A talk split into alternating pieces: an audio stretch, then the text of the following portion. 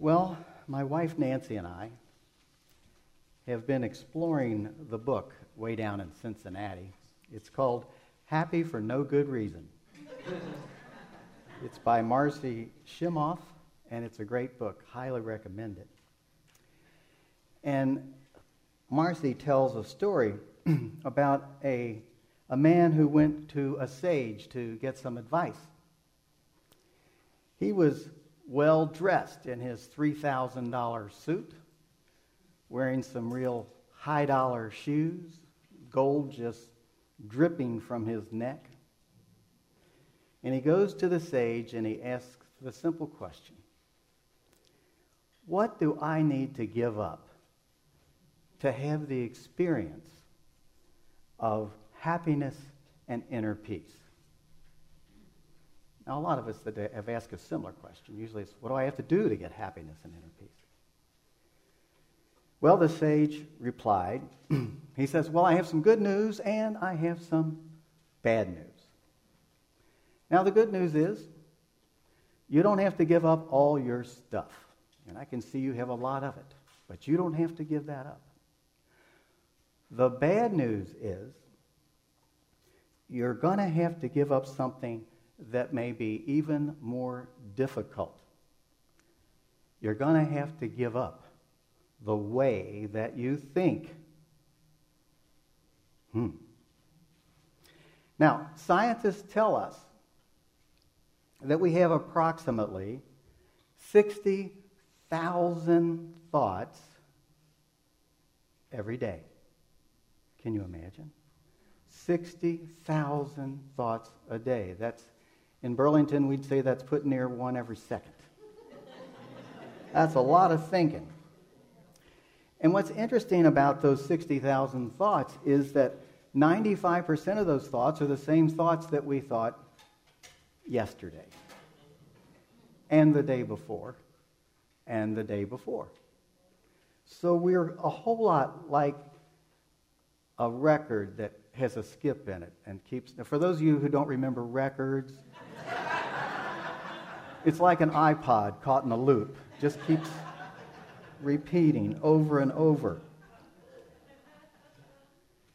But here's what I find interesting 80% of those 60,000 thoughts, over 45,000 of those thoughts are negative thoughts.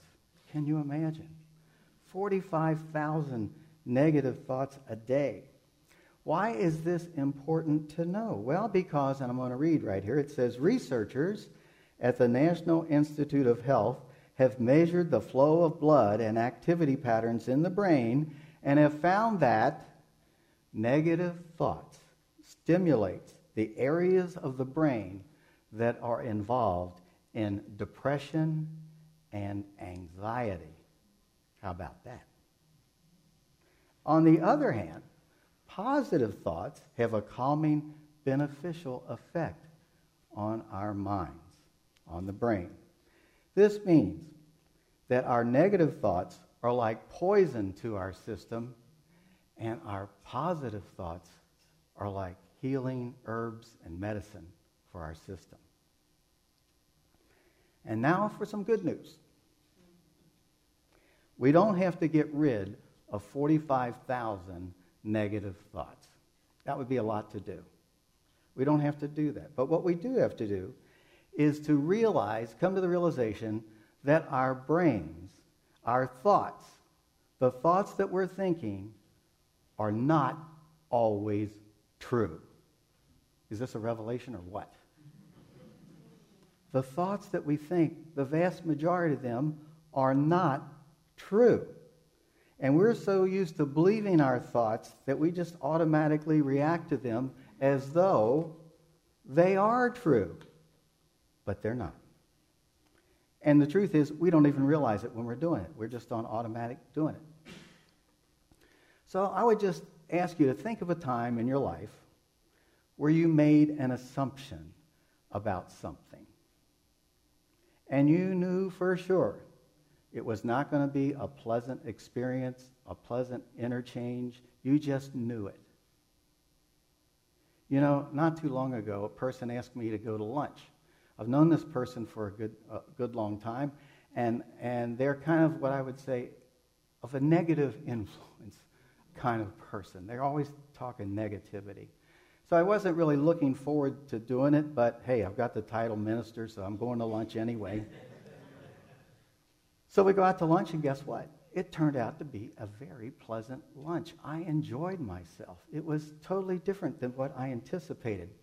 Mark Twain said this I am an old man and have known many troubles, but most of them never happened. and yet we allow our thoughts, our negative thoughts, to upset us even before we have the experience. The truth is, we don't have a crystal ball. And so I'm going to give you some advice today. Now, unity ministers usually don't give advice, but today is an exception. So when you're having all of those negative thoughts, remember this advice stop it. Quit. Does not serve you. You know, when we have a negative experience, and in this journey called life, we all have negative experiences from time to time, those negative experience, experiences tend to stick to us like Velcro. And the opposite is true. When we have a positive experience, it kind of sticks to us like Teflon. You know, if, if we go out tomorrow and we have 10 wonderful compliments paid to us, and then we have one negative criticism made of us, when we go home tomorrow night, what are we going to be thinking about? The one. The one. And you know what? Psychologists call this the tendency of our negative bias. For whatever reason, we tend to focus on the negative. But unlike an old dog, we can be taught new tricks. Changing our thought produces changes in our brains. Yeah. Research has shown that when we change our thinking to support our happiness, the negative neural pathways in our brains actually shrink. And our positive neural pathways open up. This means it becomes even easier to think positive thoughts. The more we can think positive, the better we are able to think more positive thoughts.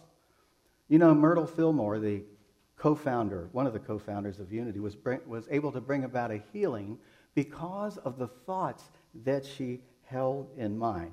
So if she could do it, the question we can ask of ourselves can I get this to work for me to create a life of happiness? Can I? Well, stay tuned.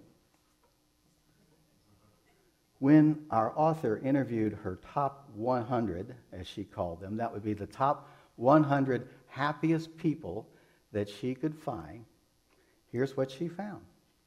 Happy people register their happy thoughts more deeply and savor their positive experiences. I'm going to say it again. Happy people register their happy thoughts more deeply and savor their positive experiences.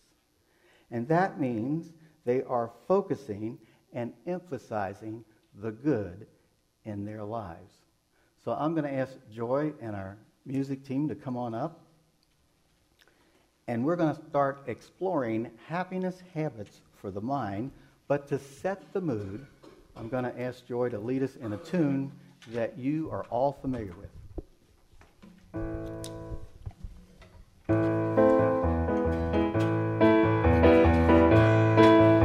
You know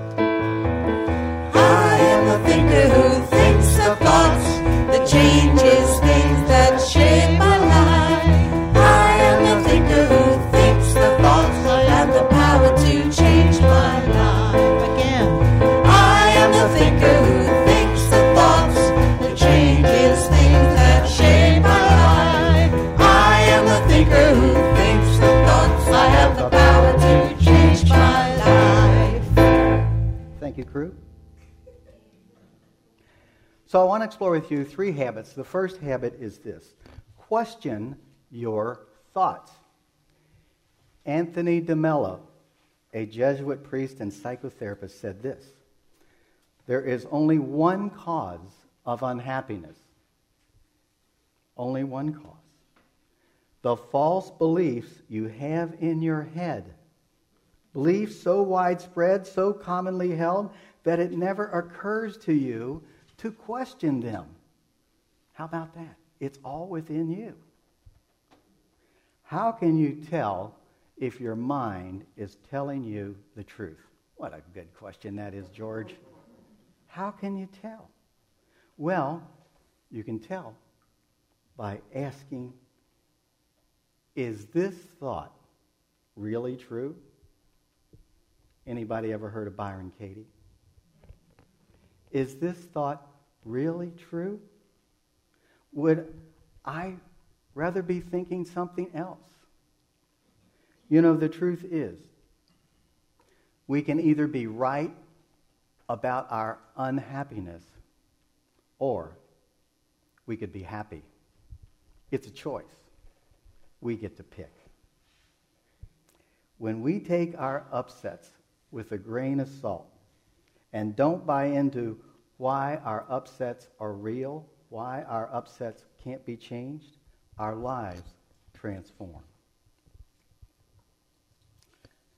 The second happiness habit is this go beyond the mind and let go.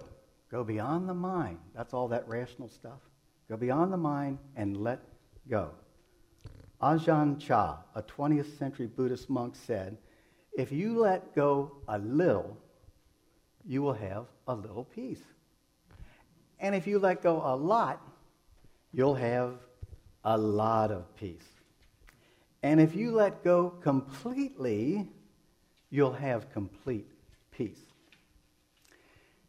Now, back in 1952, a very successful entrepreneur by the name of Lester Sedona. Anybody ever heard of Lester Sedona? It was a long time ago.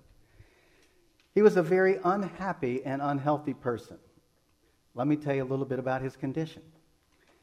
He suffered from depression, an enlarged liver, kidney stones, spleen trouble, hyperacidity, and ulcers. Good grief. and after, uh, after uh, suffering his second coronary, yeah, two heart attacks, he was sent home to die. But instead of dying, he did some serious soul searching and he found what he considered to be the ultimate tool for personal growth and he used it to heal himself. And after he used that to heal himself, he lived for another 42 years. He took him about three months to do it. And this is your lucky day. I'm going to share it with you. what he discovered was he would take a pen or a pencil and he would grip it really tightly. Those, that grip on that pen represents our thoughts and our feelings. We just grip them really tight sometimes. The, the pen is our thoughts and feelings. Our hand is our awareness that wraps around it. Now, as we do this for any length of time, the pen gets very uncomfortable, could even be painful. But if we hold it long enough, we tend to just tolerate it, put up with it, and just think, well, that's the way it is. We don't even realize that we're doing it. If we loosen the pen and let it roll around just a little, we can see that, oh, it's not really part of my hand, it's free from my hand. We're not attached to our thoughts and feelings, even though it might feel that way. We're not attached to them. And if we just tilt our hand and let that pen drop, what happens? We drop what we've been holding on to. So it's all symbolic. We drop what we've been holding on to. And that's what it means to let go of our unhappy thoughts and feelings. So the next time you're feeling stuck, think about that pen. You might even practice it. The last of the three happiness habits for the mind is this incline your mind toward joy. Incline your mind toward joy. A 20th century novelist named Colette said, What a wonderful life I've had. I only wished that I'd realized it sooner. life slips away so quickly. Because our inborn tendency is to focus on negative thoughts, we, we have to wake up to that tendency. In unity circles, we say it this way look for the good and claim it. Look for the good and claim it. You know, when our eyes are when our lives are filled with blessings, it's really hard to go around feeling sorry for ourselves. It is. But we need to look for the good. You know why? Because our lives are filled with blessings. They're already there. But it's up to us to put our focus there. The other day, I took my grandkids, I have two, a nine year old and a four year old, and we went shoe shopping for the younger one. Her name is Rue, R U E.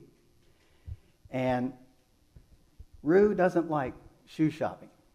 Well, she likes to look, but when she tries on shoes, they never fit, and they seem to always hurt her feet. And not only that, the ones she approves of, is the looks of, are, it's rare. So I'm out with Rue and my other granddaughter, and we're shoe shopping. And she's doing a lot of fussing about shoes. But finally, we found a pair that she liked the looks of. They seemed to fit her okay. She wasn't complaining. And on the way to the counter to pay for the shoes, I thought to myself, this has been a wonderfully blessed experience. But was it really? Was it? I was just out shoe shopping. And what made this particular experience so special? I thought that this opportunity, this moment, was a blessed moment because I was filled with the appreciation of being with my kids. And it was a blessing just to think that. Now, I had a choice. I could have been upset with a finicky kid that got fussy trying on shoes. That would be easy to do. I could either put my focus there or I could savor the experience and be at joy and be at peace and feel totally blessed. What was the difference? Simple. It was only the thoughts I was thinking.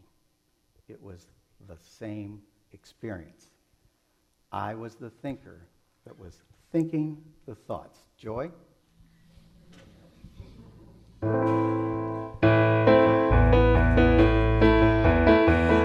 thinker who thinks the thoughts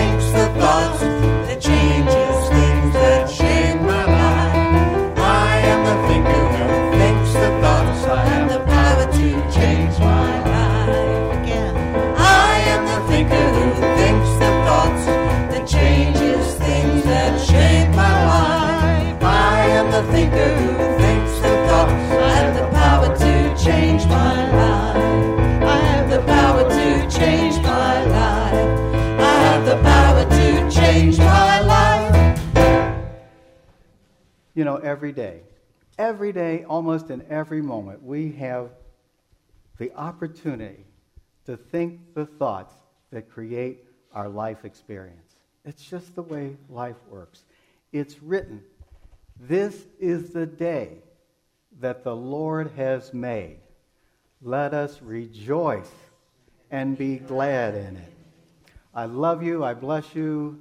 I behold the living Spirit of God in you. Thanks for having me back. It's been a pleasure to be with you today.